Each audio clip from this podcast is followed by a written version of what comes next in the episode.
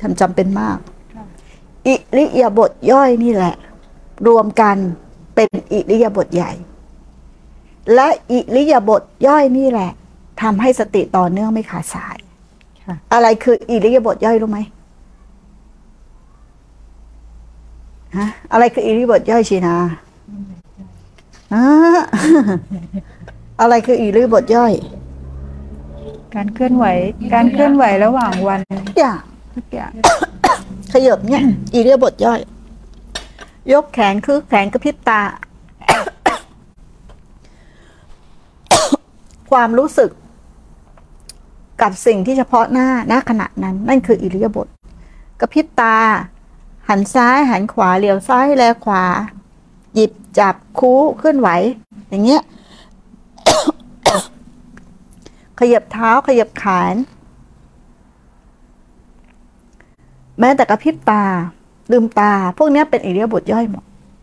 มันต้องเอาเอาใจใส่ในอิริยาบถย่อย ใช้คำว่าเอาอะไรใจใส่นะ ไม่ได้จงใจและตั้งใจจนมากเกินไป แต่ใช้คำว่าเอาใจใส่ในอิริยาบถย่อย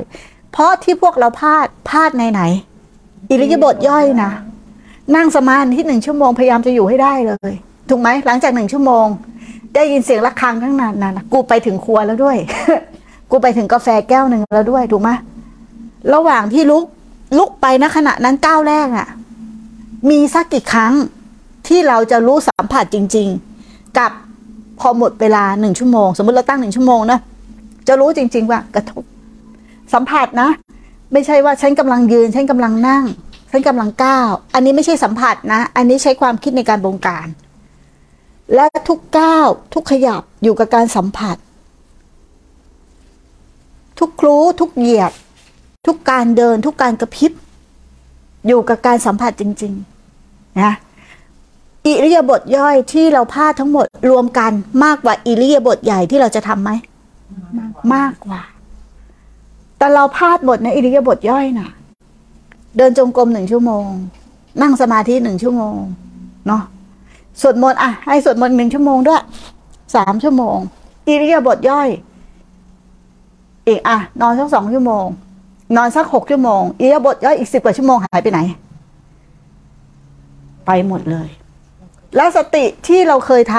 ำในเวลาหนึ่งชั่วโมงสองชั่วโมงสามชั่วโมงจะเกิดผลไหมไม่เกิดผล เพราะเหตุมันไม่มากพอ ระหว่างวันมันมีความหลงมากกว่า การมีสติ นั้นเหตุของการหลงก็ยังมากเท่าเดิม ถูกไหมถอนอนุสัยไม่ได้ เพราะเหตุมันยังไม่มากพอ มันก็เลยคนที่ที่เขาถามว่าต้องมีอิริยาบถย่อยๆไหมถึงจะมีสติต่อเนื่อง ตรงนี้สำคัญที่สุดคำว่าสัมผัส สัมผัสไม่ใช่ว่า วันนี้ก็มีคนถามอย่างหนึ่งเรื่องรู้มีอะไรเกิดขึ้นกับกายใจ แค่รู้ใช่ไหมมันไม่ใช่ว่าแค่รู้ว่าเป็นอะไร ถ้าแค่รู้ว่ามันเกินสัมผัส แต่แค่รู้ของคนบางคน แปลว่าสัมผัสก็ได้ แต่แค่รู้ส่วนใหญ่เนี่ย เราจะรู้มีชื่อแล้วนะ แค่รู้ว่าเดิน แค่รู้ว่านั่ง นี่ไม่แค่รู้แล้วนะ เกินแค่รู้ไปแล้วนะ ต้องจับตรงนี้ดีๆนะ ที่เกินแค่รู้ไปนี่ไม่ใช่สติแล้วนะ เป็นสัญญาไปแล้วนะ เป็นเจตนาไปหมดแล้ว ไม่ใช่ความรู้สึกตัวเพียวๆนะ เน้นย้ำถ้าใครจับประเด็นตรงนี้ได้ มันจะต้องเป็นความรู้สึกตัวเพียวๆอย่างรู้ลมหายใจ ก็ต้องรู้ลมเข้าลมออก แต่ไม่มีคำพูดว่า ตอนนี้ลมเข้าลมออก ไม่มี มันจะเป็นความรู้สึกคือเคลื่อน ลมที่เคลื่อนเข้าเคลื่อนออกเคลื่อนเข้าเคลื่อนออก เนี่ย อย่างเงี้ย ถ้าบอกว่าเห็นมือที่เคลื่อนไหว อันนี้ใช้ตาดูถูกปะถ้าอย่างเงี้ย แค่รู้สึก นี่ใช้ใจนะ แต่เห็นมือที่เคลื่อนไหวนี่ใช้อะไร ตา ตานอกด้วย ถูกไหม เนี่ย ถ้าปฏิบัติมันต้องละเอียดลึกลงไปอย่างนี้นะ ถ้ายังมีเราเป็นผู้กระทำเรายืนเดินนั่งนอน เราทำนู่นเราทำนี่ เรารู้หมด เราคิดเรานึก เรารู้สึกเรามีเวทนา มันไม่ใช่แค่รู้สึก มันไม่ใช่ความรู้สึกตัวเพียว